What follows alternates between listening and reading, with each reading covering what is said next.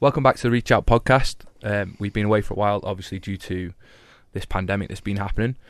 I feel like everybody's, um, you know, needs a bit of positivity in their life right now. So I've gone and picked out three gurus in well-being on the Isle of Man, um, just to to brighten up your lives a little bit. And to, if you haven't heard of them before or what they do, then hopefully today you'll find out how they can help you in, in your life. And also, it's not it's not you know NHS based or anything like that. So it's it's really more more of a holistic view on uh, mental health and well-being. So we've got Mike Hewley, we've got Phil Quirk, and we've got Ian Ianson. Um, I had to get that one right because I know you by another name. Kirk, yeah, that's the one. so you you we'll start with you then. Uh, can I call you Kirky? Yeah, call Yeah. me whatever you want, mate. So I'll start with you. start with you, Kirky. So you you are a Wim Hof instructor and you've started your own business with it now. Uh, yeah, so um, I'm starting my own business to do with health and well-being, really, uh, called Inner Alchemy.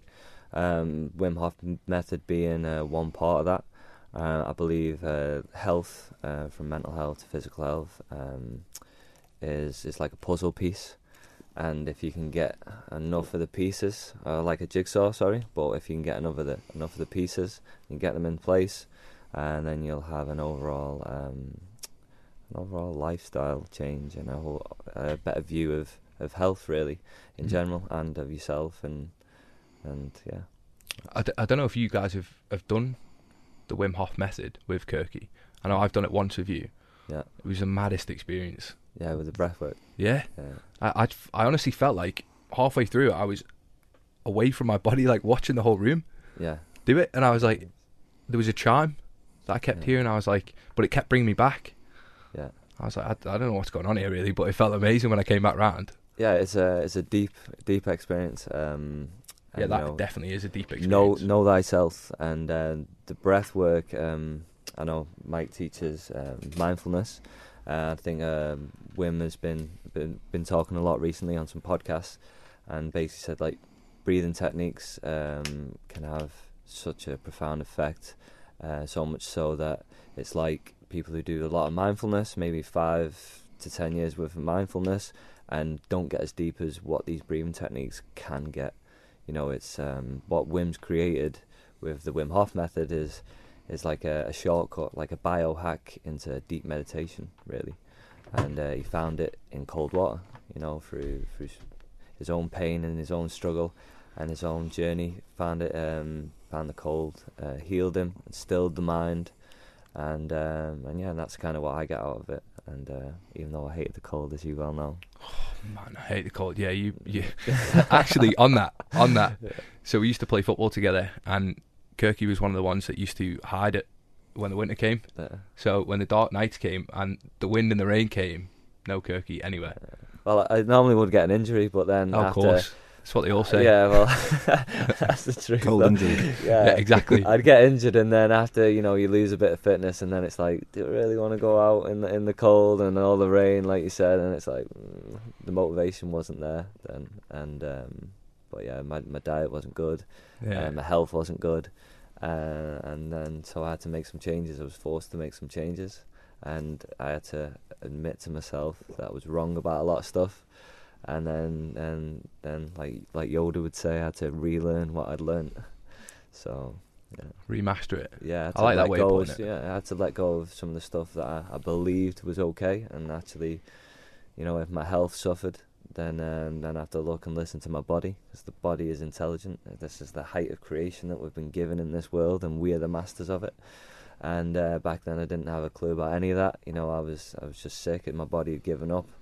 Um, and uh, then the mind started to give up as well. And in that process, I then had to say, right, well, okay, doing something wrong. Let's try a different way.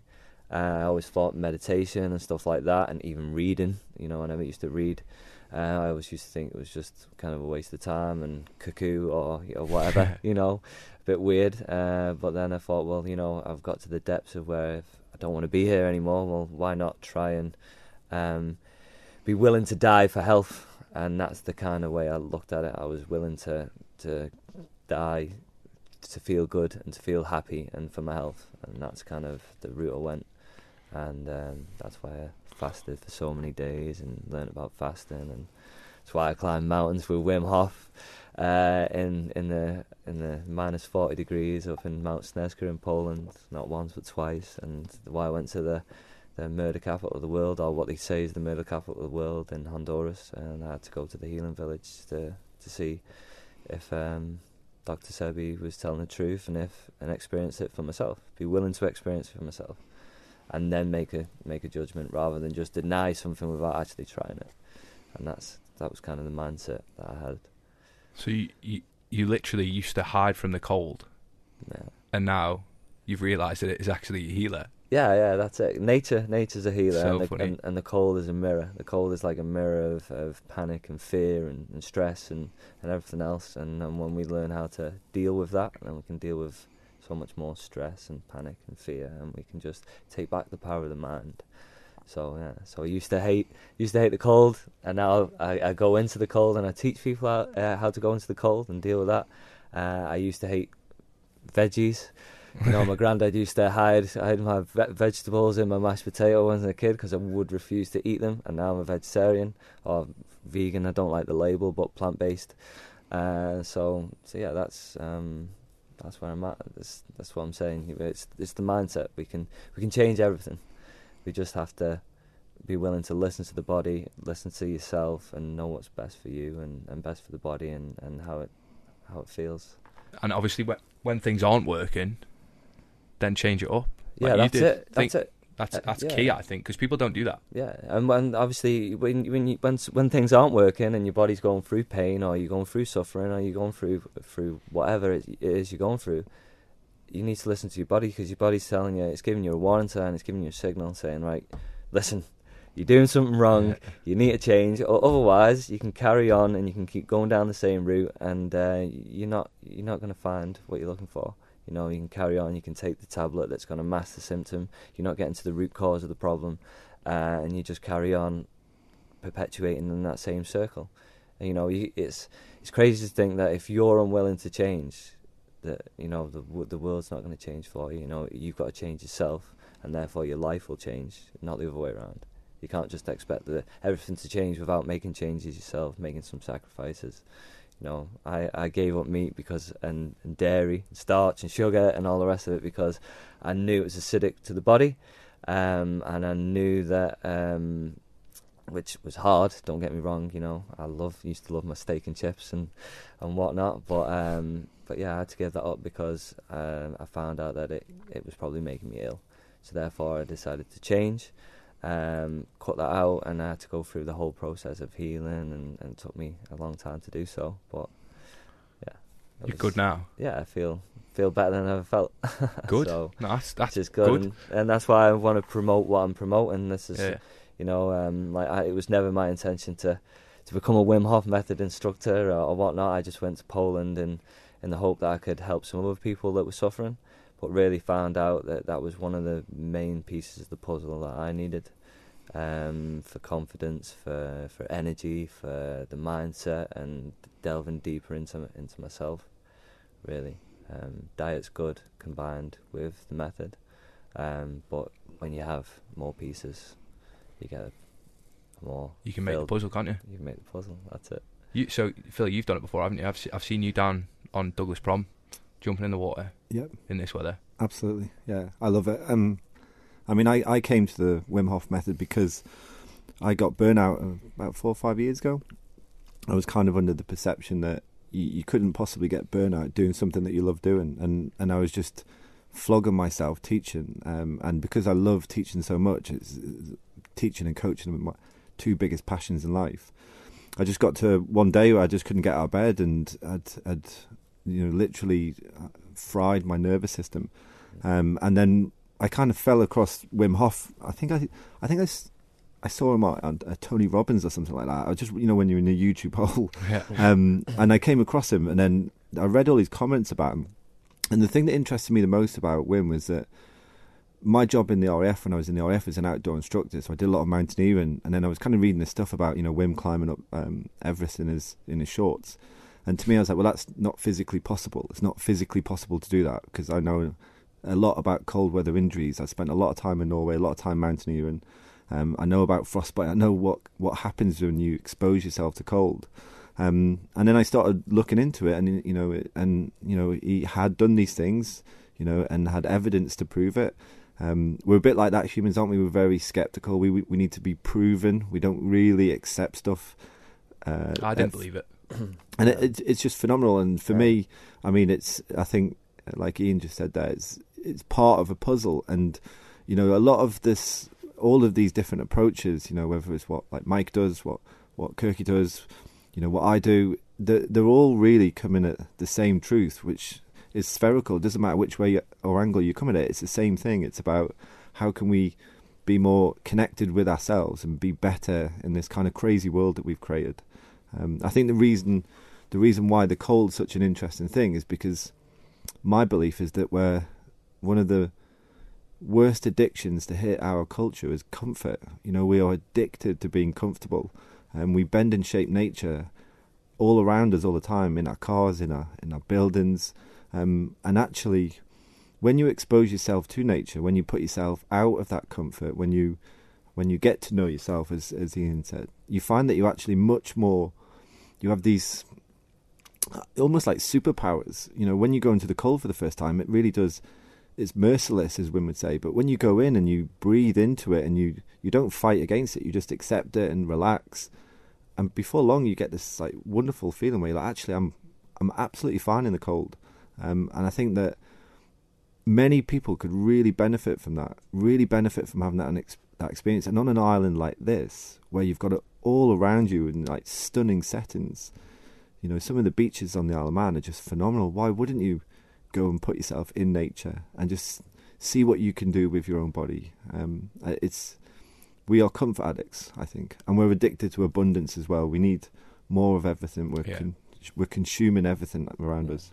Absolutely, and and like you said, there's, there's there's strength in surrender, you know, and that's what the Wim Hof method is more or less about. You know, especially the cold, and even with the breathing, it's it's about surrendering and just letting go, letting go of all the crap. You know, it, you're not when you're in the cold, you're not worrying about your mortgage payment or the argument you had with a family member or a relative or, or whatever you've got going on in, in your life. You're just present. you're in the present moment, and it's just you and in the cold. And not only that, nature has um, the best antioxidants that you're going to get. You know, um, as much as you want to look into food for that as well, nature provides the same. it gives off an energy, a frequency. It's Gaia, Mother Earth, and it, and we're connected to that. You know, the, the, the divine spark that creates nature is within us, you know, and then if you look into numerology and sacred geometry, you'll find out that's the case, you know, and the same way that the um, a sunflower has as its its code and how it grows is the same way our cells grow in the body, and it's the same way with the earth. And when we connect with it, it's it's healing, you know. It, we just have to get out of our mindset that it's that it's bad for us because that's the way we've been conditioned to believe our whole lives. Oh, wrap up warm, you're going to catch your death of cold. You know, uh, you know, don't go into the sea. And people think you're crazy for going into nature, and it's like. I've got a funny story about that actually. So where where I where I live in uh, in England in Shropshire, don't have the sea there, but um, little I live just outside a place called Ironbridge, and not last winter, the winter before, I go down and I swim in the river, um, and and someone had walked past Ironbridge as a bit of a tourist attraction and and thought that I was committing myself to the river. oh no! And instead of like shouting down to me and saying, "Are you are you okay down there?" because I was just kind of swimming around, they rang the police, and the next minute I had two police cars and mountain rescue turn up no. as I'm getting toweled off and getting dry, um, and having to explain to them that I was deliberately going into the river, and they all thought I was crazy. Yeah. They all thought I was absolutely barking mad. But mm. thankfully, you know, with social media and with YouTube and with the spread of what Wim's, you know, teaching, it's becoming so much more widespread. And obviously, Ian's brought that to the Isle of Man. You know, he's brought, you know, when I first started this, nobody had heard of Wim really. I was kind of like this weirdo that went swimming in the sea. Um, but now it's it's it's spreading, and the reason it's spreading is because it works. It's yeah. free. You don't need any medication. You can you can do it, and it, it does and you know there's no, there's no panacea that solves everything. There's no magic pill that can solve everyone's challenges and problems in life. But for me, I always say, well, why wouldn't you do something that's free, that's yeah. non-intrusive, that that is good for most of the, if not every system of your body? Um, But It's, it's free and it's powerful. It's you know, and it, within three days, I've seen it so many times now. You know, of people going into the cold within three three days, they're different people. yeah, You know, you're breaking down these barriers that are within yourself, and, and that's why Wim does the mini class that you can, you've got. He's you know he's got the, the app that's free that you can get can download and you can start, and then the mini classes on there. You know, and he just wants he's a missionary for people to become healthy, happy, and strong, and it's more or less my mission as well. But I was going through the diet uh, Yeah. part of it, whereas he's added in. For me, what I've got from Wim is adding in obviously the cold and the mindset and the breathing and, and the commitment as well, which is you know if you commit to doing this, you become more resilient, more resilient, and not just to the cold but to everything.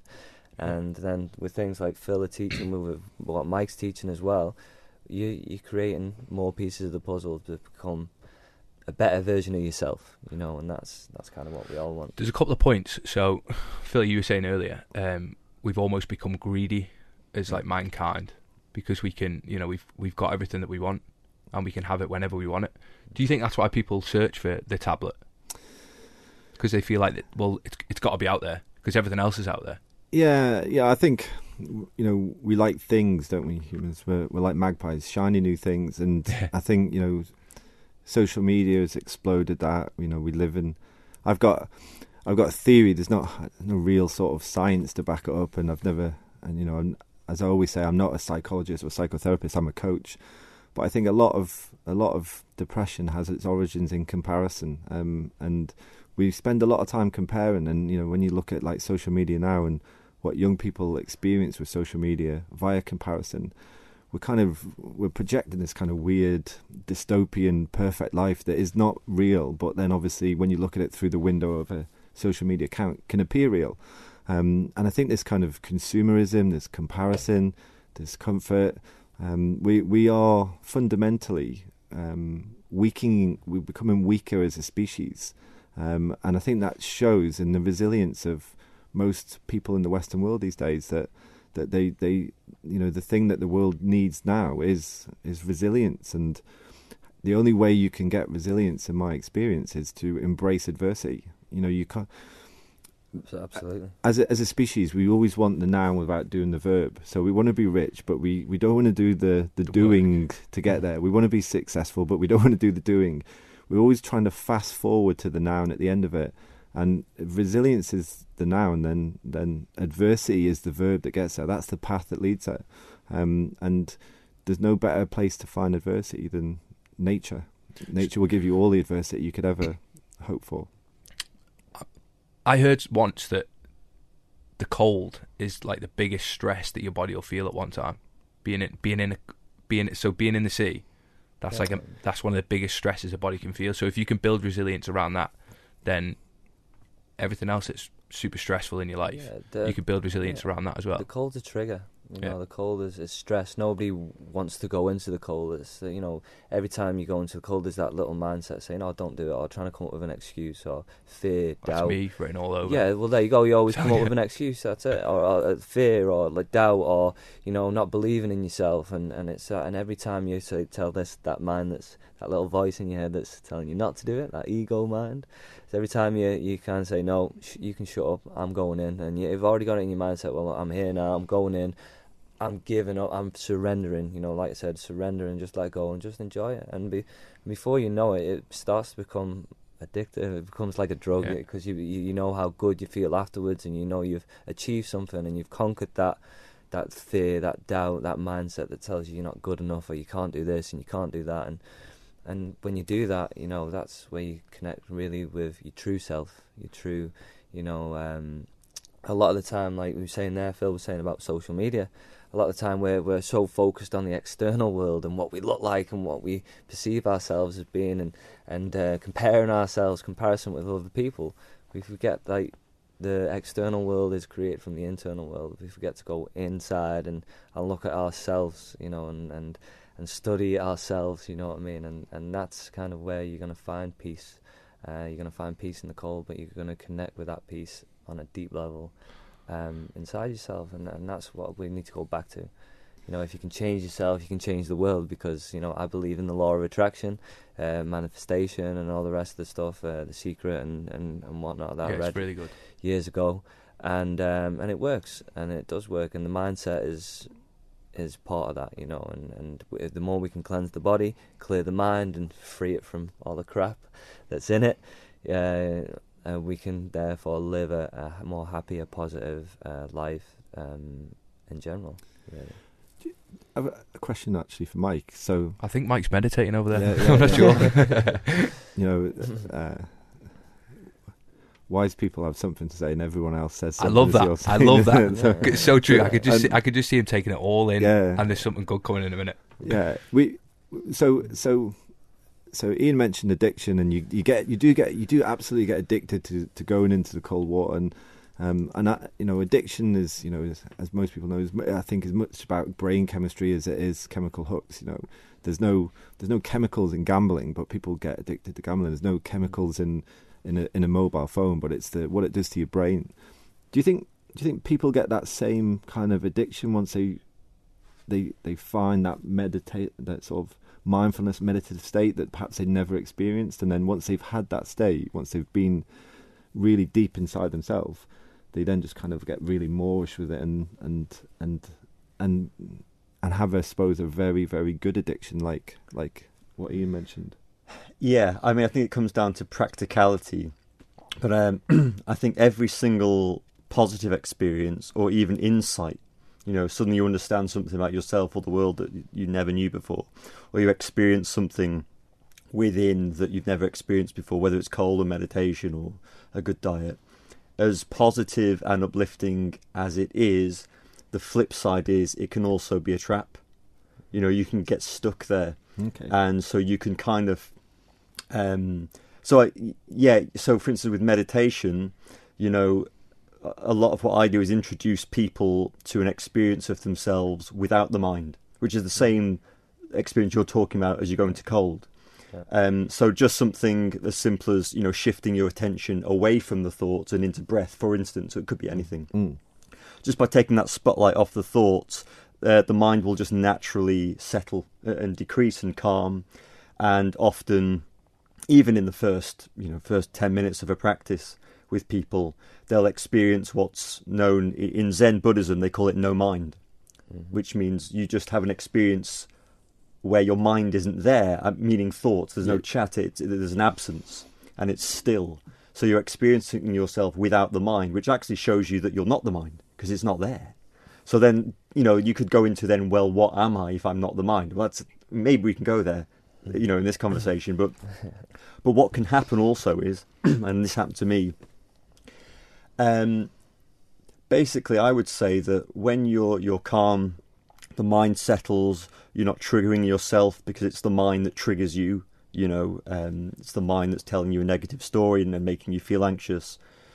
So you, you you're able to shift gear into this very physically still, neutral, mentally quiet state, which is like it's peace, and it's amazing that no matter what's going on in your life, if you know that you can shift into that, that will change everything. So it's really freeing. But the flip side is, it's it's a form of depersonalization. And often you hear that in a negative sense, like a depersonalization disorder. I think it's a whole spectrum. Um, I'm not sure what the opposite is, but maybe it's over personalization, which is where most of us live, Yep. where we're frantically obsessed with me. And you, Mm. as you say, how I look, how I feel, how I compare myself. So you're oh, you take everything personally as well. So that, that's kind of oh, you're over personalized. Relax, take a break, let go, step back. You know, you don't have to do everything. So we can shift into a kind of depersonalized state where it, it basically feels like you're not there, and that is incredibly freeing. But I think you can really hang out there, and everything just bounces off you, which again is a kind of strength. But in in Buddhism, they call this becoming a stone Buddha. okay It's like a statue. Yep. Fine, you can sit still and be quiet, but you're not really doing any. You know, you're not able to to help, and there's no activity, there's no engagement. Mm-hmm. You're just a stone Buddha.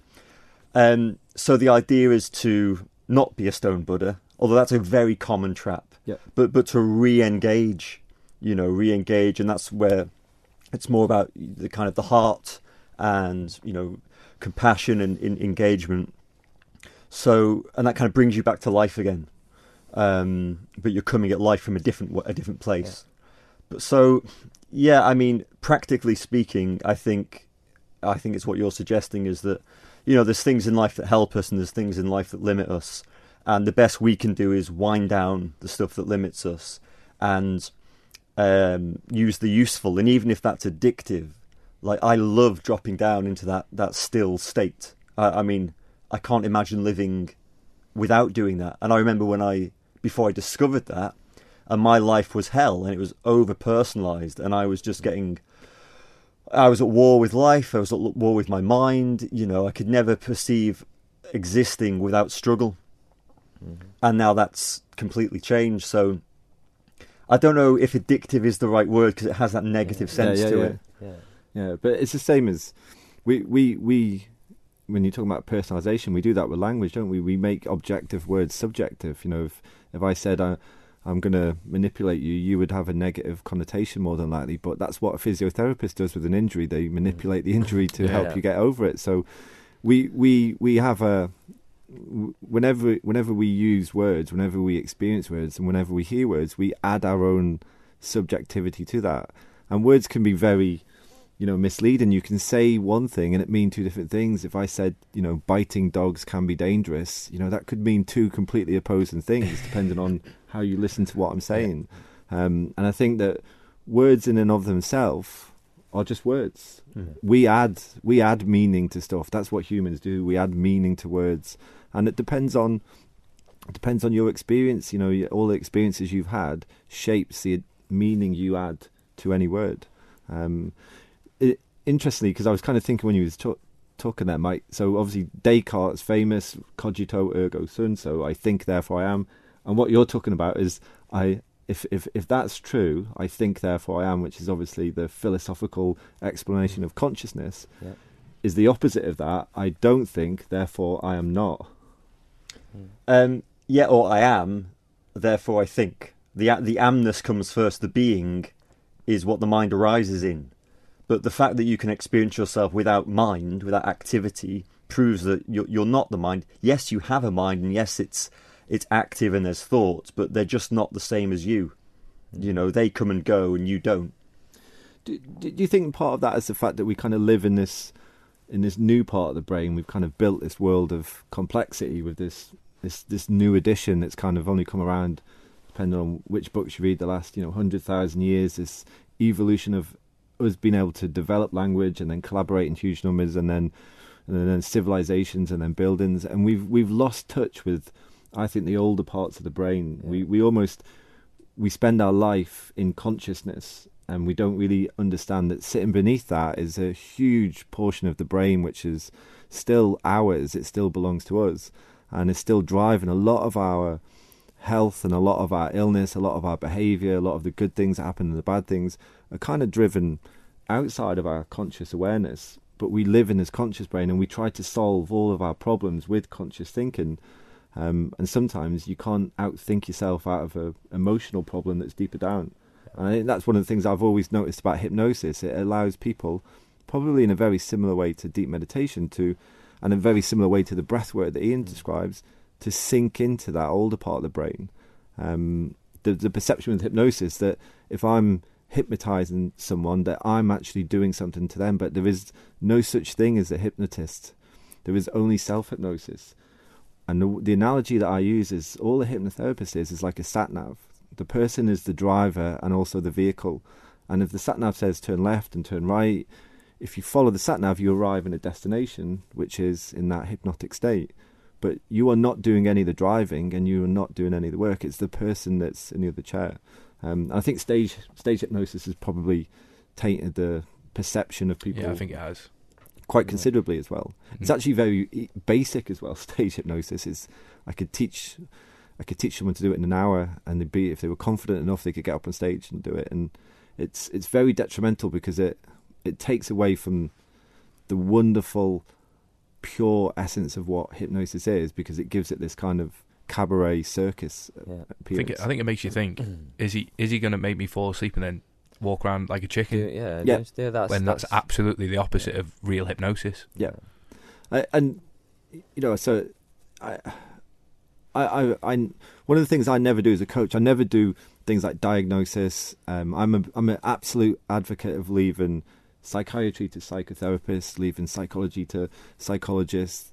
You know, I, I, I don't ever class myself in that bracket. I work with people in that bracket because I think coaching is a spectrum. But for me, hypnosis is one of the most natural states you can ever get in. The first time someone's been hypnotized, it's it's absolutely not what they think it's going to be. They actually come out of it and go, "That was not what I was expecting it to be," because they think they're going to be asleep and they're not going to hear anything. But that's not not true at all. You you have this paradox where you become super relaxed beyond any sort of comparison, but also super alert and aware of all of your senses. You hear every every single noise. This is why people often say, you know, when when I'm taking through a, a mindfulness exercise, they say, you know, if they've done hypnosis previously, Yeah. they say this is just like hypnosis. Yes. Now, because I don't come from a hypnosis background, but you know, through meeting you and, and a bit of research, I'm aware of this huge overlap, yes. and I wonder how much overlap there is in the West with what we call hypnosis, because we we don't really have a secular mindfulness tradition unless you're in a you, you, you know obviously we've got you know western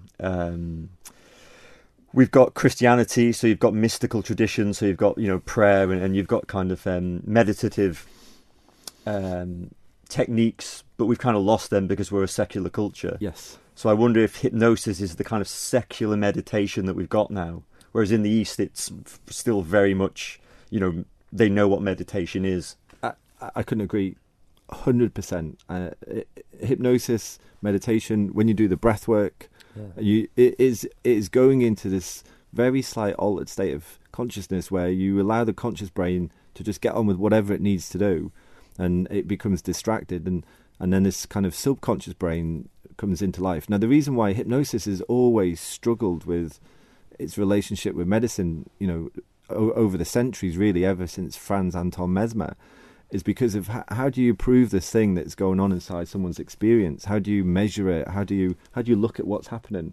Um, because you know there, there's no way to really understand what's happening in the person's experience. It is their experience and it is just like meditation it is and it's it's it's not as I say what people perceive it to be when I do the breath work obviously like what Ian teaches and when I when I meditate um, I, I'm I'm a terrible meditator which I'm a little bit nervous about sitting next to Mike the reason why I, I fell in love with the breath work was because the cold removed the need for m- my brain to focus on anything. Suddenly, Yeah. uh, because I'm in the, the cold war, I don't need to be worried about trying to bring my thoughts into the into the presence. The water did it for me, um, and that really worked. But all three states yeah. I find very similar. I was I was going to say that I've never been hypnotized. Obviously, I'll, hopefully next week you can do that. Mm. Um, But I can't. Only you can do that. That's- no, that's but obviously you can help me. well, you can help me get We- to that state. everybody's been hypnotized. We're, we, we're constantly hypnotized. It's not. It's not uh, as we were talking before we came on. It's not a switch like a one or a zero where you you, you switch it on like a light. It's it's analog. We're we're we're, we're in a constant state of hypnosis. Um, there is a lot of theory that actually children, you know, up until the age of like seven or eight, are pretty much constantly hypnotized. That's why their Mm. creative thinking just runs away, and they can have this amazing imagination. And then we kind of start schooling them and you know Yeah. telling them to you know stop them. daydreaming, which is the, the daydreaming is the window of hypnosis. Mm. Stop daydreaming and concentrate. When actually daydreaming is this like wonderful creative state. Um, Yeah. We're very odd humans in lots of respect. We do we we do some odd things, don't we? Yeah, I mean, like like you were saying there though about um, about the cold um, and the different parts of the brain. So one thing about the Wim Hof method is we can get deep inside the the, the most ancient brain, the reptilian brain, and the part of the brain that is um, basically they seen in the study. You were saying like the, you know a lot of people they can't show what wha- what's going on in the head, whereas Wim's actually now done the study. He did the Mich- Michigan scu- uh, study, and what they found out when they had Wim under a brain scanner, and they we had him in a special bodysuit, and they were filling him with cold water, and um, they had him doing nothing, none of his techniques, none of his his stuff with his mind and his visualization, just nothing, and he just reacted like a normal person. His his uh, skin temperature and everything was going up and down, just like all the other normal people. So he would have got frostbite at that point. Not frostbite. Like it's it- quite difficult to get frostbite. So you know, obviously, it was a controlled study. It was in the, it was in the hospital and whatnot. Uh, he was under the brain scanner. Yeah. And um, and then what they found when Wim started using his, his his mind and his techniques, he was actually generate started to generate heat. Um, not only that, he was act- actually accessing instead of twenty five percent of the brain, he was accessing hundred percent of the brain. The whole brain was lighting up. He was No way. also getting deep into the periaqueductal grey hemisphere of the brain, which is located in the in the deep part of the the brain stem. And uh, through that, he was releasing his own opioids, which we know we've got an opioid uh, problem going Yeah. on in the world right now. So this is naturally in the body. He was releasing his own um, his own opioids, which is pain management, uh, and also cannabinoids. Uh, so you'd like your CBD. So naturally, in the brain we have our own cannabidiol, which is you know CBD, which is a derivative, a de- which is a chemical from canna- cannabis. Which you know I know there's a lot of stuff going on about the rallies and stuff like that at the minute with legalization of that. But this is what we all have naturally within our body already, and you know it's just accessing that. It's just That's blown my mind. yeah, it's just That's and you've just reminded me as well. Um, people uh, and how mindfulness just relates to what you're saying. Um, people tend to think, you know, so if you if you go into the cold, you know, yeah, you're completely uh, awake. There's no chance of Yeah. avoiding that. you know. Alert. alert. no. Um, people sometimes think with mindfulness, it, it, this we have this Western interpretation of mindfulness. You know, my, my and I do teach that, but my background is more with with its roots. You know, way you have to sit with your with your hands in the air and cross Well, that's legs what and we stuff think. like that. Yeah. and and we also think of, uh, that it is relaxing. And so sometimes when I go into a studio, if people have you know set it up for me, the lights will be low, and, and I whack them up because I don't want people to fall asleep. I mean, you can do that for free. This is something different, and actually, um, w- what we know is that when people practice mindfulness techniques, it doesn't calm any part of your system down. It doesn't calm your brain down. It actually wakes it up. And just as you were saying, in the Yeah. most advanced meditators, uh, their brain is being completely fired up. The whole brain is, is lit up. Yeah. And that's uncommon. Yeah. Yeah. But what it shows is, and, and with Wim, by being more conscious and more aware, your brain lights up and you get a much heightened experience of of everything. Everything is more um, uh, uh, alive and alert in ways that you know. One one teacher I like, Gurdjieff, um, he used to say, "Man is asleep." hmm And that's what he means. Most of us are walking with our eyes closed. We're, we're basically sleepwalking through our lives.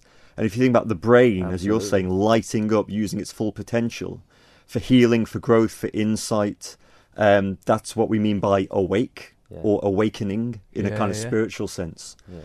But we've lost, you know, our culture. Uh, you know, we've lost all our techniques, and we've lost our connection with nature. Yeah.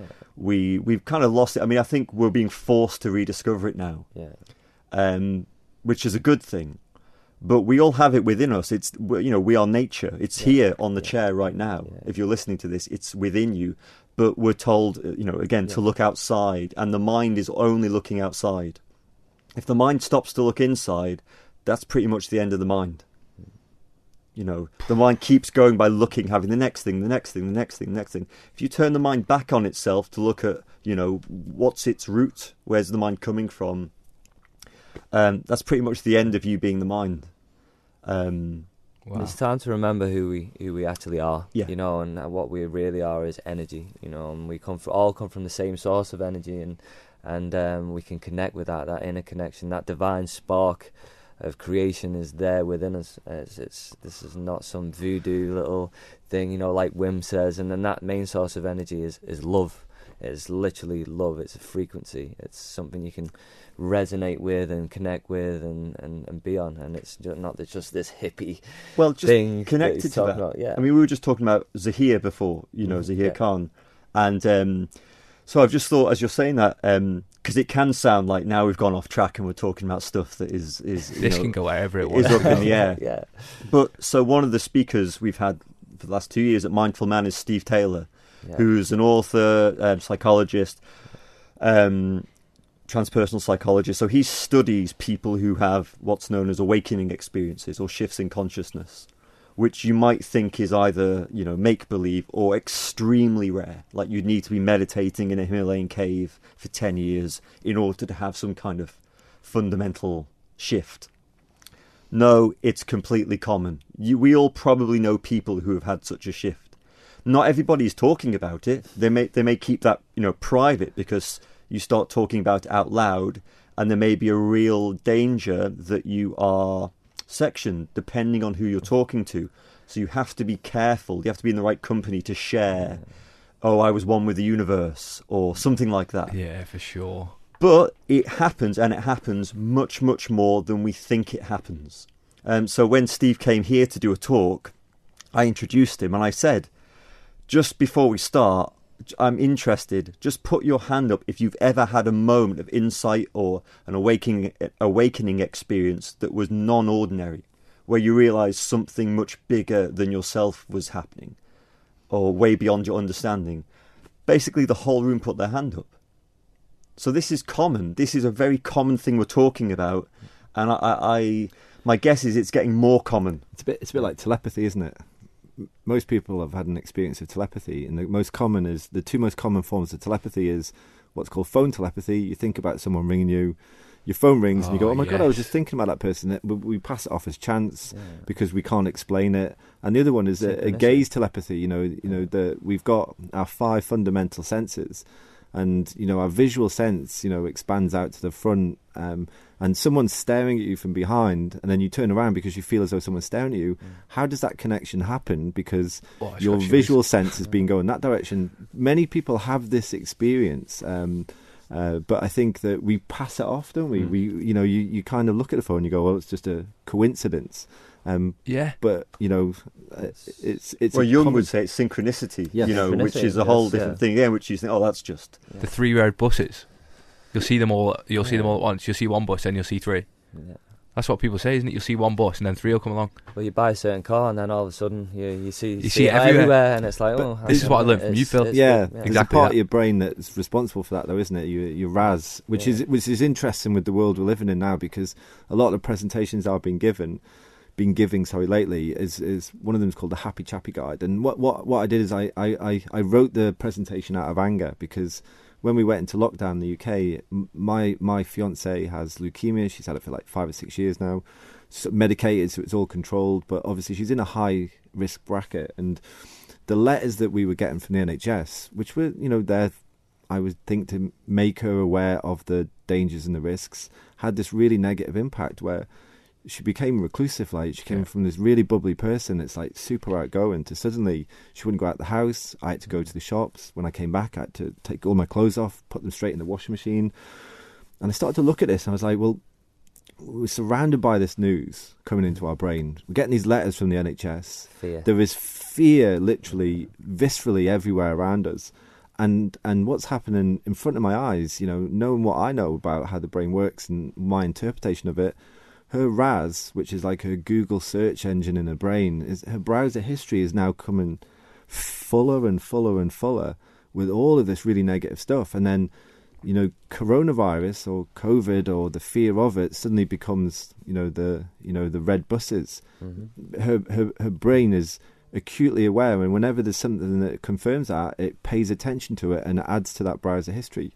Um, so the whole point that I wrote the happy chappy guide was because I was I was actually getting angry with the way it was affecting Ruth. I was like, you know, we need to talk about this. And thankfully now a much better place. And but there's a lot of people out there. There's a lot of people that I've coached through you know this pandemic um, off the island and on the island um, that are really struggling. And the reason why they're struggling is all the things that give them good brain chemistry, the stuff that they love doing, the connection with other humans, the vitamin D that gives us our serotonin, the you know all of the stuff that we need to be have happy, healthy mind. We, we strip it out when we go into lockdown. And my anger with the with people of responsibility like the governments, we should be communicating with people. Yes, this is the danger. Okay, we can talk about this. We can have these aggressive zoomed in pictures that personifies coronavirus. But at the same time, these are the things that you can do that will really help you. You know, these are the things that will maintain that mindset even in the adversity that we find ourselves. We're not give, we're not we're not communicating that message, and if we are, I'm, we're not communicating it effectively, in my opinion. But then, you know, if we communicated that message, and this is what we're talking about, Yeah. the downside is I actually have to do something. Yes. hmm Yes. And- Yeah. And as you say, we're addicted to comfort. We have this cultural mindset, and we're used to, as you say, well, everything you, you said. You know, I'm just repeating. You know, we're, we- we're in this abundant culture where I'll do anything, but just don't don't make me do something. Yeah. Yeah. Yeah. You know, just give it to me. You know, I'll do what you say, but don't make me think for myself. Don't Yeah. make me observe my own behaviour. Don't make me kind of step out and take a, a more global perspective, because you know that's too much hard work. I, I can give you a great example of this actually. my my Achilles heel in coaching is um, smoking cessation. For some reason, I've, and and I came to this realization um, that that a lot of people that really want to give up smoking will do anything except for giving up smoking. They're prepared to sacrifice everything except for giving up smoking, and it's it's kind of this theory that often we want change, but we don't want to change. We want things to be different, but we don't want to change anything for that to be different. And there, I think there is a huge part of that personal responsibility. You know, your mind is your mind, and um, and you've got to be proactive and do good habits. Often, the thing that we do as a culture, as a sweeping generalization, the things that we do in adversity compound our problems with our mind. We drink more. We, we, we tend to eat a worse diet when we're under a lot of stress. We sleep less. Um, we drink more coffee to compensate. We stop doing the activities that we gives us our you know our dopamine and our oxytocin because we're busy and we're stressed out and we haven't got time. So the the very habitual behaviours that we start to engage in actually start to work against us when we need them most. Um, and at some point we we've got to collectively and individually then say I've got to take responsibility. Um, going in the cold is a great example. I get really busy and then I haven't done it for like three months. And then I go, I, go, "God, I haven't done that for ages. I'm going to go and get and have a swim in the. And I go and do it, and I feel unbelievably great. And Like I think to myself, why haven't I been doing that for three Yeah. months? Yeah. Because I've been, I've been busy. You know, everyone has the badge called busy, don't they? Yeah. Well, this this is this is exactly why when you suggested doing this, Mike, obviously this was we were in Noah's and, and we suggested doing a podcast together.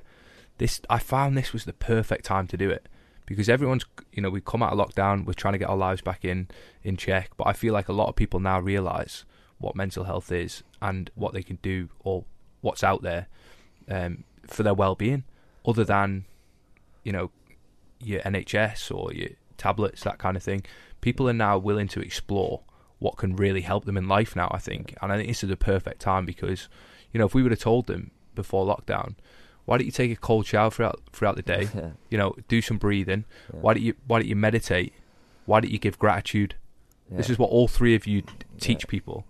That's it. And if we would have said that, you know, during lockdown, I think we could have, like you say, Phil, if they would have sent Ruth, um, you know, letters saying, "Here's things that you can do to really keep your your positivity through this pandemic that we're going through." Yes. Well, Like uh, we, it would have been so different. Yeah, yeah. Well, well, that's it. I mean, I think through dis- destruction breeds creation.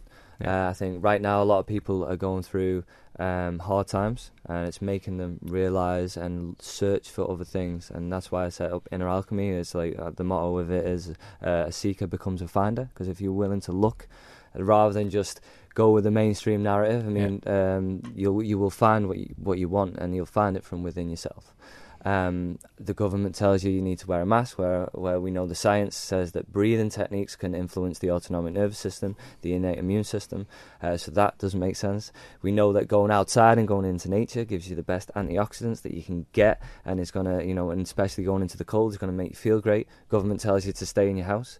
You know what I mean, and isolated from your family and loved ones. Uh, they want you to anti-social distance from from people. Um, where we know that hugging relatives and family members and being around other people releases oxytocin, the love chemical, the feel good hormones, which is going to make you feel good, and and then they promote all this negativity and all this fear. Yeah. Um, so I think this is a great time now of change and a great awakening. And I know uh, Mike mentioned is it Steve Taylor, Yes. uh, Mindful Man, and he was because I was working that day myself. Uh, he was one of the only speeches I got to see, and um, he was talking about you know when people get to the depths of their own self, they, they have these these experiences, and that is kind of what um, put me on this journey. Uh, through my darkest times, um, when I got to the point where I didn't want to be here anymore, Uh, it was um, I started looking and I started to read um, The Power of the Subconscious Mind by Dr. Joseph Murphy, uh, which was amazing. I started to meditate things on. I was seeing things on the television like Wim Hof. Uh, watched another guy um, called Rickson Gracie uh, with a documentary called Choke, who's a, a jiu-jitsu guy, and I started doing some breathing techniques. And during that moment of doing these breathing techniques, and I didn't even realize what I was doing.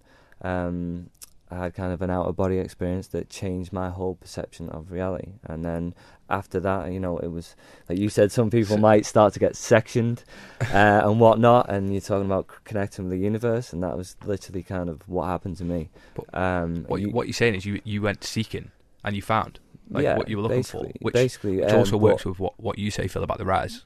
Yeah, Like he's he's then he's then got in his rise a lot more positive stuff, and he's Yes. seeking. Yeah. And so then your Google search engines then looking for So- positive rather so- than negative. So think of your um your subconscious brain. So I think your stomach consumes nutrients, doesn't it? So so when you eat, you experience the flavour of the food through your mouth, but you don't experience anything once it goes down to your stomach. You might feel full, but you don't actually you're not having you don't have any awareness of it, but it's being consumed and all the nutrients are being spread around the body. Your subconscious mind does that with information. Yeah. So information that comes into your brain That's a very It- good it- analogy, it- by the way. yeah. so your subconscious is a, a consumer of everything that's going on around you. So as you know, as Bruce Lipton talks about, you know, when when you're a biologist and you have a problem with your cells in your petri dish, you know, the first thing you look at is the environment. Because mm. 99 times out of 100, it's the environment that's the problem with the cells. And if we're kind of like a, a community of sort of 400 trillion cells, you know, thinking about the environment that we put ourselves, thinking about the information that we're absorbing into our subconscious, it still sits in there and it starts to fill up the RAS, it starts to fill up your subconscious mind. You might not even be aware of it. It's how marketing works. You know, we Yeah. think we make these free decisions that we want to go and buy something, go and see a, a show, but really we've Yeah. we've been marketed, you know, for however long. And that's because the subconscious brain is on constant consumer of everything that is in your experience. subliminal all around you. You Subliminal. know what that, that you know what what is around you is what you're taking in without you even re- even knowing it. You know, uh, it's like going into the cold. The hypothalamus uh, in the brain will check out the temperature. It's doing it right here now. It's telling you what temperature the room is and what temperature your body needs to be. It's automatic. It's automatically scanning the room and doing that. You know, and and this is we need to we need to go back to looking at our, ourselves. You know, and then we realize. Um, like you know me from from the past. Yeah. and you know I'm not the same person I was back then. I'm I'm completely different. In fact I'm not the same person I was a minute ago because I've already learned something new. I'm already adapting. Like some of the stuff Phil and Mike have been talking about here is stuff that I've kind of delved into but don't really know as much about. So therefore you've adapted already you're a different person you know? So Am, am I right in thinking that I, I I once I saw an amazing TED talk once, and the, the guy in the TED talk said that the, the oldest cell in your body is uh, seven years old apparently, Yeah. which is this, No some way. cells in your spine. So yeah every the the the Hudgy that sits here now, and the Mike and the Phil and the Yeah. Kirky that sits here now, seven years ago, none of these cells existed. Um, No way. So so every cell, you know, you obviously you, your taste buds are rejuvenated, hair grows, nails grows, but every single cell is is is, is given birth and it grows and it dies and then it's replaced and regenerated. Um, and I, I, I, I- I'm not entirely sure on the accuracy, but I presume it was because he was a very very renowned scientist that was talking about it. Seven years, the oldest cell. So an argument that you had ten years ago, technically you, You're you a weren't different there. person. You well, weren't there. that's So if you're still holding on to that argument, then Yeah. No this way. is something, um, you know, in mindfulness we delve into this a lot, where basically everything is a process. There's there's no there's nothing that's an actual stuck object that that does not exist. You know, on a quantum level, on any kind of level. But we we as you said, we turn ourselves into a noun. Yeah. I am me. Full stop. What you've just referred to has no existence. yeah. You know, you say, "Oh, my body." How many bodies have you had? yeah five year old, ten year old last week. Uh, on my thoughts, how many thoughts have you had? Mm. You know, you have like seventy thousand a day. So what what are we actually referring to when we say me? It's this flow. That's what we are. We're a flow. Nothing gets stuck in that flow. yeah Um, which going a bit deeper then goes into this notion of no self, where there's not there's not a concrete thing in you that's doing stuff. Mm. You know, um, there's just this flow, and you're not doing the flow. The flow is happening Mm. you know like the tree the tree's not making itself happen it's just happening because the universe is happening so in the same way you know you're sitting on the chair listening but you're not doing it it's happening. You know, there's just this flow happening, and that's why when we go into nature, um, nature's not telling you anything. Mm. It's not saying I'm a tree. No, the mind says it's a tree. Yeah. And you're talking about meaning at the start, I think. Yep. Um, I once gave a talk and I was saying that, you know, I this may sound negative, but I'll explain it. There's no meaning to life. He said, What's the meaning of life? And I said, There isn't one. There's the one you give it, but again, that's the mind coming up with one. Nature doesn't give you a meaning, it just gives you its its isness. Yeah. It just is. Yeah. That's it. That's all it needs to be. Um, and he said, What's the point then? And someone said, You could always enjoy it. But that's the point. You could always just Yeah. enjoy the fact that this doesn't need a meaning, it just is. Yeah. Like Wim would say, um, don't think, feel. And the same Bruce Mm. Lee would say, you know, feel. The feeling, or women say, feelings, under, understanding. Um, Bruce Lee would say, don't think, feel. Mhm. You know, and uh, it's that flow state, you know. I, I've- I think I mentioned this to you before, Hudge, where, you know, you might be playing football or you're doing something, the body's active, but the mind's still. Yeah, and this is why a lot of people like sports because when they're keeping the body active, the mind can be still, it can be at peace, and uh, you just react. It just, you know, whatever you're doing, the muscle memory or whatever, the body just reacts. It's like when you're playing football and you do something and you didn't even think about doing it and you just react and you just turn or you just do something that's just completely you think is impossible and you you do it you know what i mean? And it's just being in that state of flow. And and, that's and what- that's, that's- like life. Yeah Yeah, and that's what also, you know, um, points towards this no self. Like just before Yeah. we were recording, you, you said uh, out there, you know, sometimes I'm driving and I don't know how I get there. Yeah. Well, who's driving then? Suddenly you arrive home, but you're not. It's it's automatic. Yeah. It's just this intelligent. So it's there's an intelligence that does the driving. There's an intelligence that plays football without having to think where am I going to kick the ball and get it. It just happens. Yeah. It's this intelligence that we are, but we don't think we're this kind of broad intelligence. We think I'm this scrunched up little me that has all these troubles and issues. Well, that's not you at all. yeah. Wow, that's just blown my mind. Tell, tell me this though, Mike. so, the flow state and stuff like that we were just talking about, and we've definitely had this conversation, me and you, um, F- Phil. Yeah. About, I think I asked you. So why is Lionel Messi like so much better at it, at getting into that flow state? If that makes sense, because obviously you you watch watch Cristiano Ronaldo, watch Lionel Messi play football, and I'm referring to football because I'm I'm a football fan. Yeah. But they do things that just look out completely out of the ordinary. They just look so at home and How much comfortable. training do they do? That's another thing, training. So, so Okay. th- th- this is this is kind of like I think talent has plays a role, and obviously I've worked in sports Yeah. a fair amount, and talent has its role. And I think what they have is a, a certain amount of genetics and talent that's that's definitely on their side. Um, but what you probably find is, I think it's Gary Player, the, the, the golfer said, the the more I practice, the luckier I get. And yeah. and I think that what you find with people that are at the very, very pinnacle of their game, they're the ones that combine talent with absolute relentless commitment and dedication, to their craft. yeah, yeah. Um, and if you do that, if you, um, I, I once gave a presentation with, with with Ed Clancy, and someone said, you know, how do you how do you maintain your motivation between you know Olympics? Bearing in mind that everything is built around a four year cycle for these you know these track cyclists, and in the team pursuit, it's you know it's only lasts a couple of minutes anyway, like less than four minutes, and you might only ride three or four rounds, so you, you got like twelve or sixteen minutes work, or twelve or sixteen minutes focus work. Yeah. and then you've got four years surrounding that to make sure that on those 12 or 16 minutes everything goes right and ed's ed's answer was really insightful he said i don't i'm i'm, I'm a lot of the time i'm not motivated if i you know in december i look out in yorkshire and it's like bucketing down the last thing i want to do is get on my bike and go for a long you know five hour ride but but what we have is commitment and the way to think about this is people don't think about not going to work, do they? They- Even in, people are not necessarily motivated every morning and get up and go, do you know what? I've got work today. I'm cannot wait. yes. Because motivation's an emotion. It comes and it goes. You know, it's like happiness, it's like sadness. But when you have commitment, and what, what he talked about was commitment will always beat motivation. It will Yeah. always overtake it because when you're committed to something, when you're dedicated to something, you can be motivated or not motivated. It doesn't matter. You still go and do it. You just do it because you're committed. And I think, I think that's what a lot of people, perhaps in in life, they make the mistake. They rely too much on being motivated to do stuff, and not enough on being committed. Um, it, in my experience, anyway, I'd say. Yeah, I mean Mm. that's that's the fundamental main for me, the main pillar of the Wim Hof method. So there's three pillars: the breath work, the gradual cold exposure, and the commitment, the mindset commitment.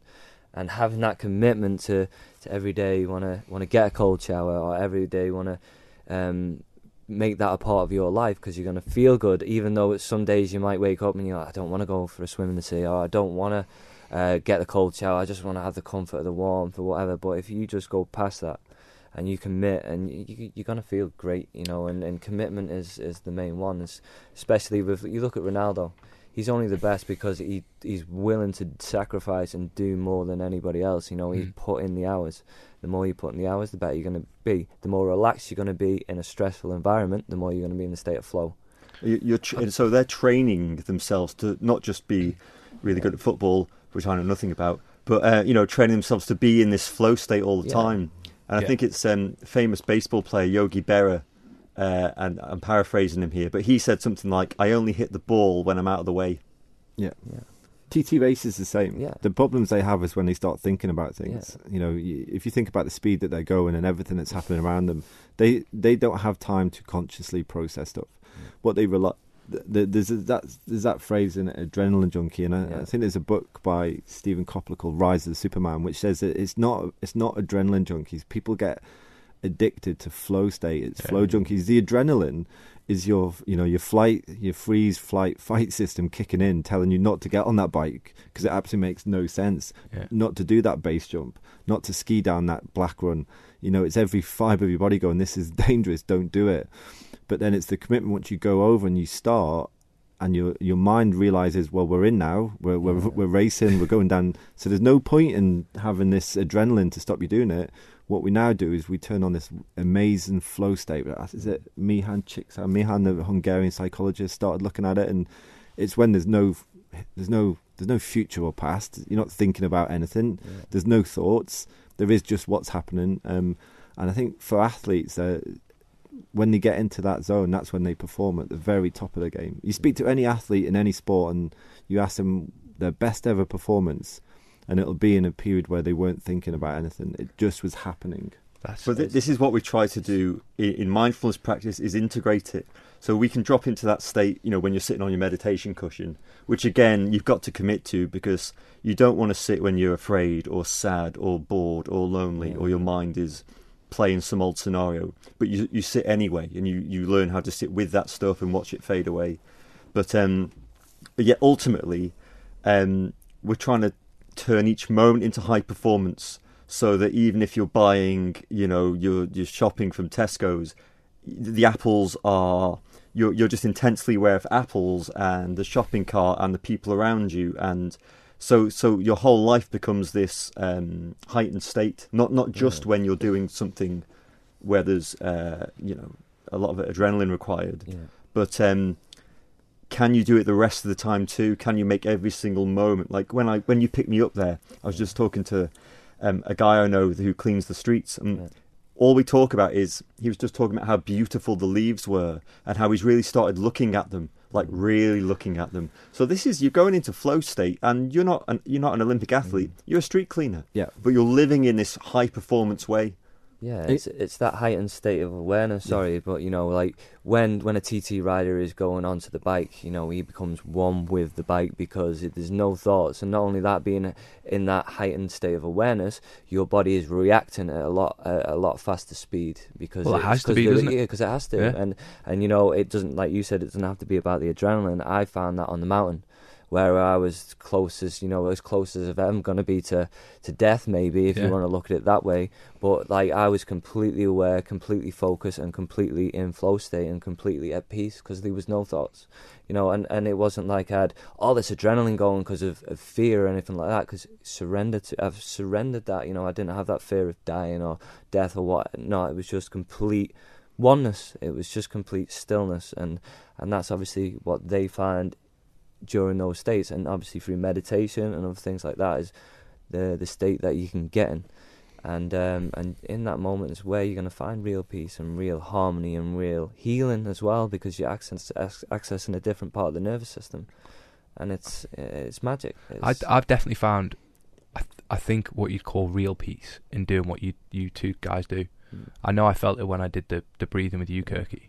I I felt in like I said I, I felt like I was watching over my body. yeah. But the chime went and I came back and just the the peace that I felt when I when I came back round and I and I came out of it.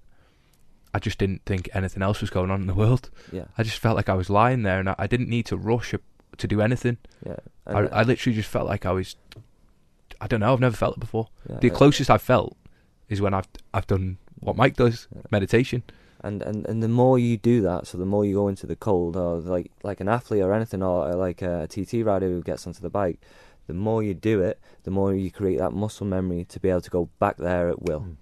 You know, and that's kind of Right. like what Wim does when he's under the brain scanner, and he's he's got all these machines going around him. He can't really do his breathing techniques because he can't really move properly. But he used visualization to take him back to the moments when he was on Everest, when he was in underneath the frozen lake, when he was doing his marathon, he takes himself visually back into that and can then recreate that feeling within the body. And it's like you talked about Bruce Lipton and your environment. So he's visualizing taking himself back into that environment, and the body just adapts because of the mind.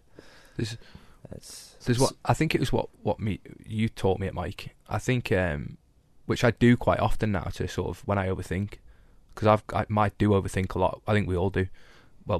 Maybe not you guys because you've you know how to deal with that now. But I do find myself overthinking, and I, I'm pretty sure it was you that told me this. So hopefully it was. Um, just go you know go out for a walk and just take your headphones out and just listen to to everything around you. Mm. Listen to the furthest thing you can possibly hear Yeah. Mhm.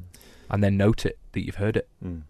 And I, I feel so peaceful when I'm doing it because I'm I'm like you say I'm in nature and I'm hearing things like I've never I've never heard before. So my feet on the floor, Mm. cars, the trees, like Listening such a calm is state. such an obvious and direct way to meditate. yeah, It doesn't even sound like it's it's a thing just to listen, but but it is just to whether whether you're listening into silence in a room or you're listening into the birds or the trees, just to stop and actually listen. Um, I I would suggest if you're really listening, you'll automatically drop into a no mind state where there's no thoughts. You're just you, become the listening, as it were. You know, there's just listening happening. That's it. I'd I'd honestly suggest to anybody who's who's never done this before, just give it just give it a go because maybe when you seek that tablet that you're not going to find, maybe doing something like this can really change your life. I I definitely think it can do anyway. I think another good example of that is coffee. You know, and, uh, Mm-hmm. bear with me as I connect these two together. It's got to Um, be the devil's drink, um, that isn't it? Honestly, I, But, but many many people Stimulant. many people really love coffee. You know, me included. I, I'm I'm Says very drinking much, a coffee there. I, I, I, I you know I do, and uh, this is this is kind of like one of the the negative things about doing this type of stuff is that pe- people sort of have this perception that you you don't have any vices. Like when you when when I get seen drunk and people are like you're drunk, and I'm like I always get drunk.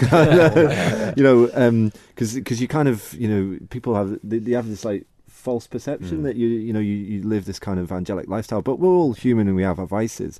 But coffee's a great example. Many people today really love coffee. You know, you've got obviously from where we're sat here at Manx Radio, you've got Noah's down there. You've got all the coffee shops around around Douglas. Coffee's a part, part of our culture now, I'd say. But as someone who really likes coffee, the last time they really took the time to savor the coffee, you know, like making it, smelling it, experiencing it via all the senses, you know, not thinking about just drinking it because they've got to be somewhere in an hour or I've got to be somewhere. We we live in the we live just ahead of ourselves, don't we? We live where do I need to be in 15 minutes? What appointment have I got later? And we forget about the stuff that's happening. And this, you know, we we, we as a generalization, and certainly me, I you know, I enjoy and love a nice cup of coffee, but I don't enjoy it and love it properly. I would say enough for my liking. I spend a lot of time doing exactly what I've just said there, in a rush to get going somewhere else, and I'll drink the coffee and not even have any kind of a awareness of it. But that's what a ritual is. You know, if, if uh, it's such a heavy word, ritual. You think, oh God, are we doing something with rituals? That's like we're going into deep religion here, which I'm not interested in. A, a, ritual is something that is slowed down and it's done extremely consciously. And we use that word a lot, like, oh, it's my ritual to have a coffee every day. But it's not a ritual because you don't taste it. Yeah, yeah. You know, but you, you could make you could make you know the drinking of coffee a ritual. Yeah. So so you when if you so it's about ritualizing your life Yeah. you know what can you do in your life that becomes an, a conscious moment and sometimes people say I say yeah what once in meditation or once years ago i had this moment i had this experience and you know i was trying to get it back And I always remind people that a that's gone, and it's the nature of experience to come and go. So don't go chasing it; it's gone. And the next thing is that moment is this moment if you just pay attention to it. It's the same. It's right here, but you think you've missed it now.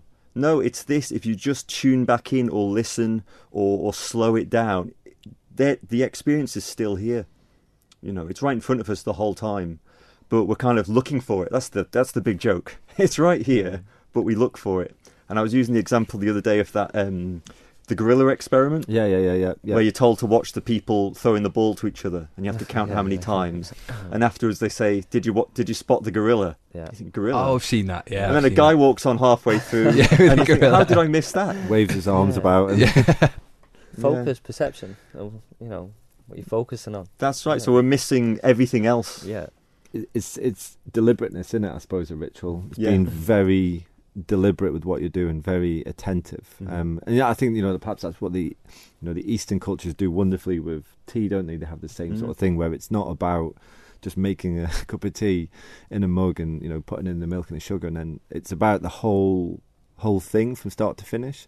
Um, and I think that I've always been fascinated with other cultures like that. You know, the Eastern culture and the way that they you know they just approach life in a very different way.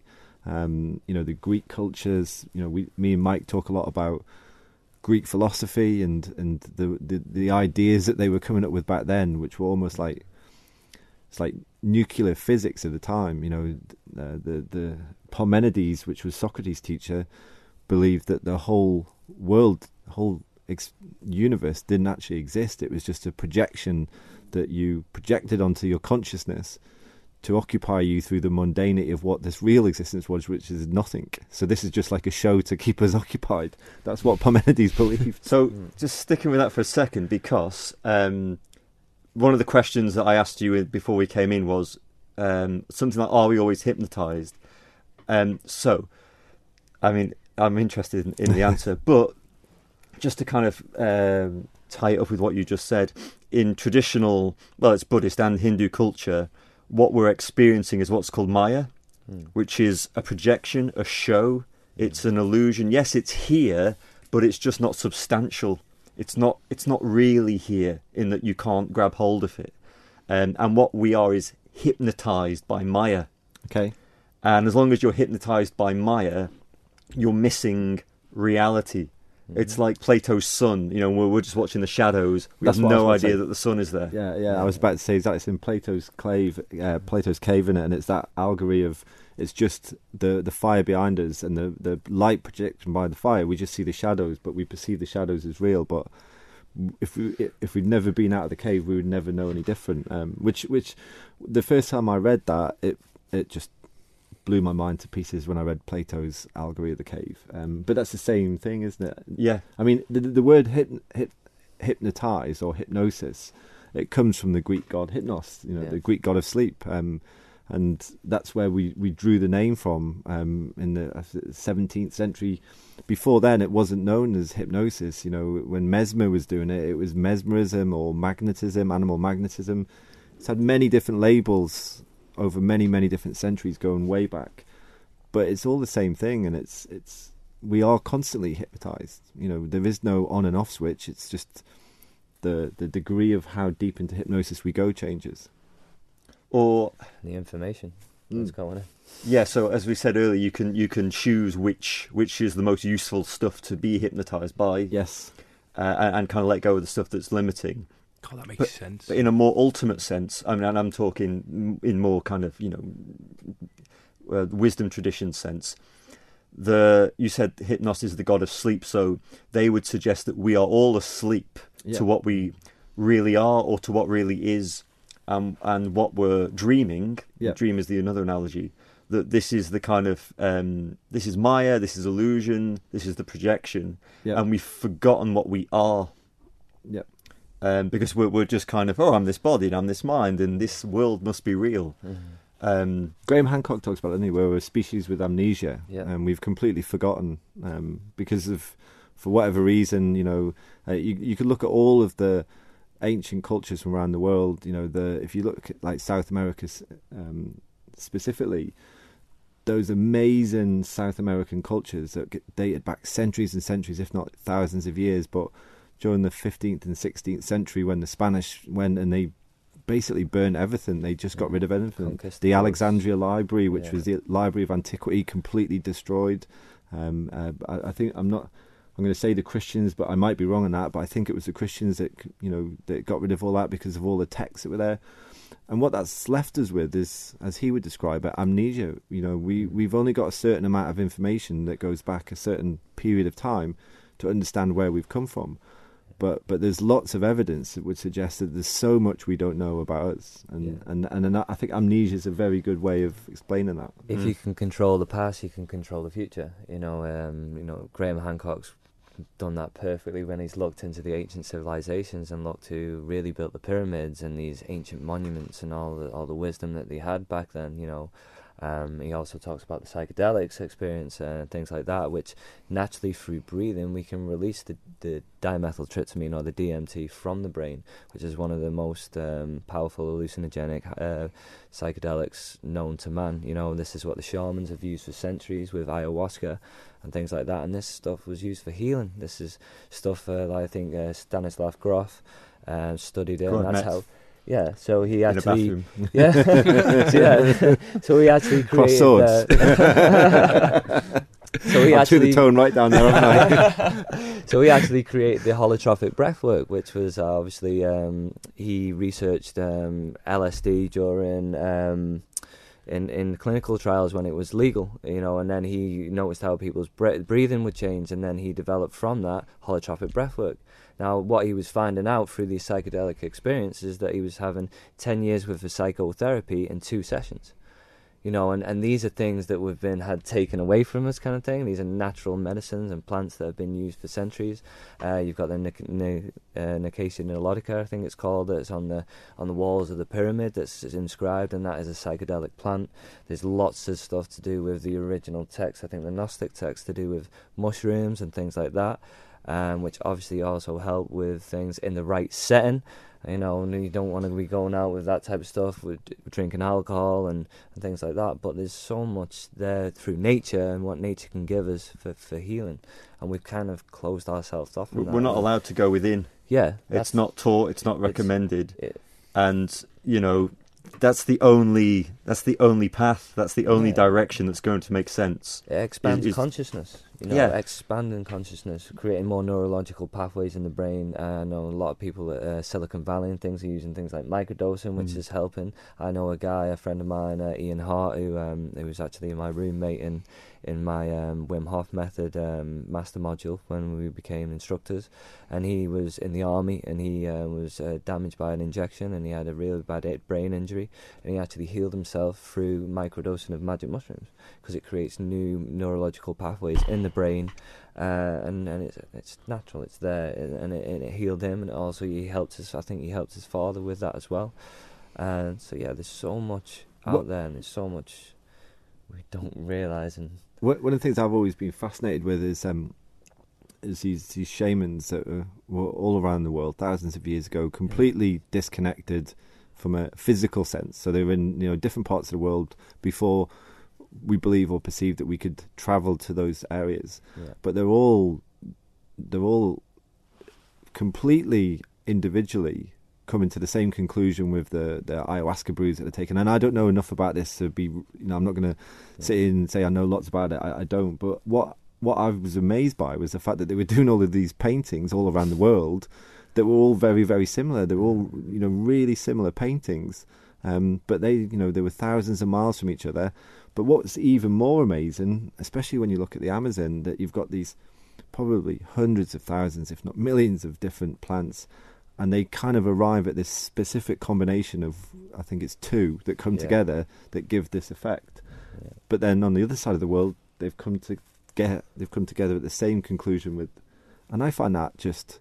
I don't have any explanation for that. It blows my mind. You know, I can't. I can't explain Fascinating. Out it. of 125,000 different plant species in the Amazon, they found the one that has the inhibitor of the other. So basically, one has we have uh, I think it's um, amino, uh, oxidase, which is in. Um, so we naturally have DMT already within us. So there's one plant that's high in that. The other one plant has uh, a monoamine oxidase, and that basically Are you inhibits reading them words the- from someone? that in- yeah. that inhibits that inhibits the the, the, the the digestive system or the gut or the bowel to um to inhibit that from happening. So which then means you can take the ayahuasca vine and it has the psychedelic effect. Yeah. And the shamans found this out, and they said that basically the spirits of the jungle told them. Because they were connected, they were living in, in the jungle. They were connected with the earth and Mother Earth or Gaia, and but we, we discount stuff like that, don't we? And, Yeah. and that, that's that's what that's a consequence, I think, of our especially I think especially our Western culture as opposed to Eastern. We we just discount that and we say that that can't be true. Um, um, I, I- one of the things I would, you know, anyone listen to this, um, there are there's a three blocks, the three biggest blocks that's ever been carved by the by the at the hand of a human, um, and, and it's at a place called Göbekli Tepe. It's called Yeah. no, not Göbekli Tepe. Sorry, it's called the Trilithon. It's in Baalbek in Lebanon. You can Yeah. Google it and you can look at these three blocks, which are like, imagine putting two or three buses together and connecting them together, and they're unbelievably huge, almost out of this world huge. And I, I show them on my courses. You'll see next week. I'll show pictures of it. You know, they're in this place, Lebanon. You can go and you can stand in front of them. These three huge trilithon blocks. But I, I had um, a guy on one of my courses, which was incredible, who was actually uh, a world leading authority in crane lifting. And he looked at these blocks and said, "We couldn't lift those today. Yeah. We couldn't do that today. We couldn't lift them with the cranes we have today. They are so big and so heavy; it would be impossible." But at some point in time, how they've done this, I don't know, and I'm not going to profuse to know the explanation. We've moved them about 1.1 kilometers, raised them off the ground, and placed them down so accurately. You know, you cannot get a credit card between the seam, and Yeah. there is no explanation for that. There is no, there is no book that you can open that would say this is how we did it. But it has been done, and it's right in front of our eyes. And what we should do is wonder more. We should instead of just saying that, that it couldn't have been done by that, or it couldn't have been done like that. They couldn't have come across the ayahuasca because the the plant spoke to them. That's ridiculous. It makes Yeah. no sense. We we discount like things like that. I think in our culture, and actually, the evidence is right in front of our eyes. It's Yeah. there, and it happened. And instead of discounting it, we should pursue how, like, like That's it. We we believe we're like the height of creation already, and Yeah, we're, yeah, you know. yeah. Whereas if we look back and we can go, well, Okay. actually, the ancients knew, knew a lot more than than we do at the moment. They and you know, we, I think we need to go back to that. You know, and that's what I think Somebody, somebody we are once showed me, now. and I don't know if it's the same thing that you're talking about, uh, but they they showed me these these buildings that they might be in like Egypt and places like that, and th- they've been built like by hand, obviously. But I just don't know how. Uh, it's impossible how they've done it. yeah, Like a plasterer now could not plaster a wall like they like they've done it. Yeah. The the brickwork and the detail in the brickwork, a, a brickie these days would have no idea how to do. It's it's like it's it's beautiful to look at. But there's evidence of that all over the world, isn't Yeah. there? All That's over the what I mean, world, yeah. you know, it's, it's right, You know, Machu Look at, you know, look at the stones. Easter look like they've been melted and all Yeah, carved exactly, yeah. into and, and slotted into place, and it's like, how have they done that? How's You it- How they, yeah. But how hasn't that? For me, it's like how hasn't that moved with generations? So how hasn't his son learned off his dad, and how has his he not turned into a dad and then taught his son, and how have we not moved with with I think time? those teachings have been lost over time. I think obviously the world has gone through many cycles and many changes. I think obviously you've got the flood and you've got all other cataclysms and things that happen where we've kind of things have been wiped out from history. And I think um, Blows I my think- mind. I think we're kind of rediscovering now, um, kind of on this journey of who we are and where we come from. And I think that's uh, just with what's going on in the world and that right now is is it's time for change. And I think that's where we're kind of heading. In, You know, it, it, I, I've always had a thought that invention is the enemy of skill. Um, everything that we invent is to make something easier. We don't we don't invent with the purpose of making it more more time consuming and more laborious to do a job. Every invention that you can think of has been invented to make a specific thing easier to do and Jeff Bezos faster. Yeah, so, Yeah. yeah, just mastered it with Amazon. yes, exactly. So I think as we evolve in one way with invention and technology, we devolve in other ways. And Yeah. a great way to understand that is if you ask someone of sort of my era, um, we're, we're a similar sort of age. I think I'm a little bit older. Me, me and Mike about the same age. If you ask them what their phone number was from when they grew up, they'll be able to reel off eight four two eight three seven. They'll probably be able to reel off a couple of their friends' numbers from their Yeah, six yeah, digit combinations. Yeah. But but young people now don't have that because they don't have a need for that because they don't have to remember it. Yeah. So we've evolved with technology obviously with the world around us and complexity, but we've also devolved in other ways, and and memory is a good example. I think. I, I, I think I see that mostly in schools. Um, like, like you say, technology and everything has evolved, but it's evolved at such a rapid pace that these young minds just cannot go with it, Yeah. and and they're getting lo- they're getting lost in that. Look at penmanship. Mm. as an example. So centuries ago, the way people would write, you know, if they were fortunate enough to education, was just incredible, wasn't it? Mm. Penmanship. But if you look at like, as we've evolved as a species, and we don't need to have that skill so much.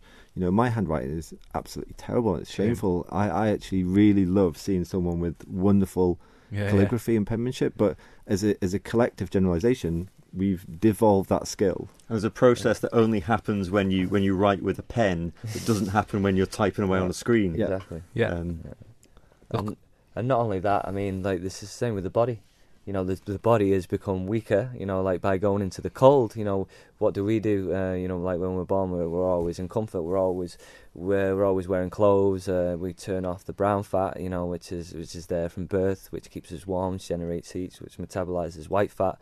It's great for fat loss and things like that. But we stop stimulating the body and what it needs to do, you know, especially the skin, skin being the biggest organ of the body. We're going into the cold, we're training all these little veins, arteries, and capillaries to, to contract and to open and to function properly. And, and the more we do that, the more it, be, it closes down quicker and becomes stronger and, and adapts. And we become more resilient and we become, uh, you know, we, we, can, we can build that back up again, whereas we've become, like you said, we said before, weaker uh, with with technologies and comfort and everything else. So, so Come full circle right at the end, yeah, didn't we? yeah, yeah. All the way back. All the way back. I, don't, I, I don't even know how to finish it. Yeah. Uh, it's just literally blow my mind. So- Genuinely blow my mind. And I, thank you for letting letting us do this. I think this has been brilliant, and I think it'll come across so well. And what I do want to say is, obviously, on the note that we've just finished on, you know, comfort and how the world's changing and how we need to build a little bit more resilience. Then please get in touch with these three people because, as you've just heard, they've got oh, the knowledge is just incredible. D- try the cold water.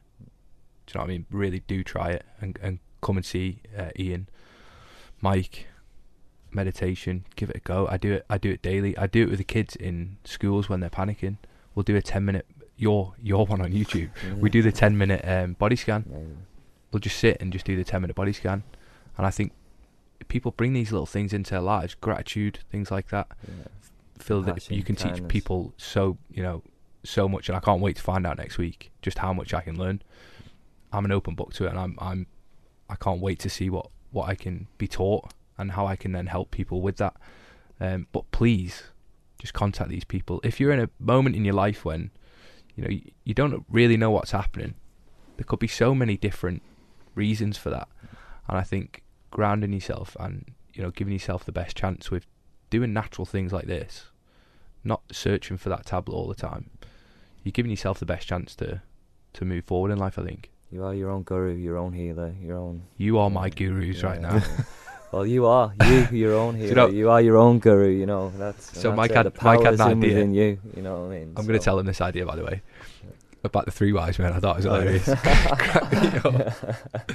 I, I want to, I, you know, it's a great idea and it's perfect. You are three very wise men.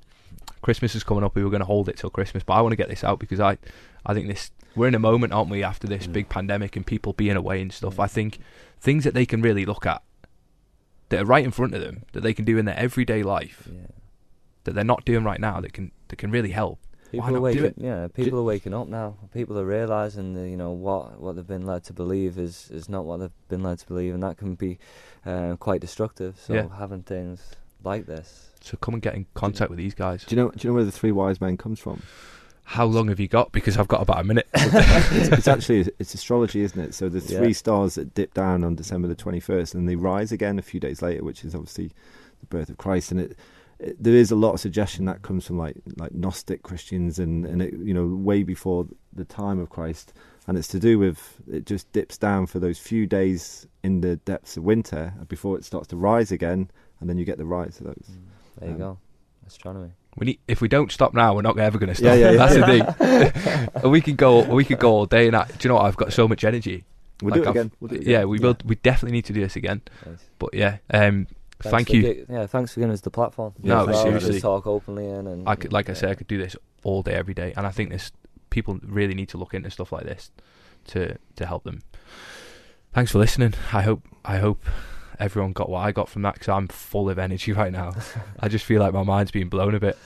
Um, so please do get in contact. You're all on Facebook. Um, Yeah. Inner Alchemy. Inner Alchemy, yeah. Mike, you're on. Wim are you- Method platform. Mike Cooley, mindfulness teacher on Facebook. Uh, well, PQ Performance, obviously, myself, Yeah. Phil Quirk, and then Maya Goji as well as uh, my my new venture. so look into them. Just just give them a follow, and and you'll definitely learn something new from them. I can guarantee that.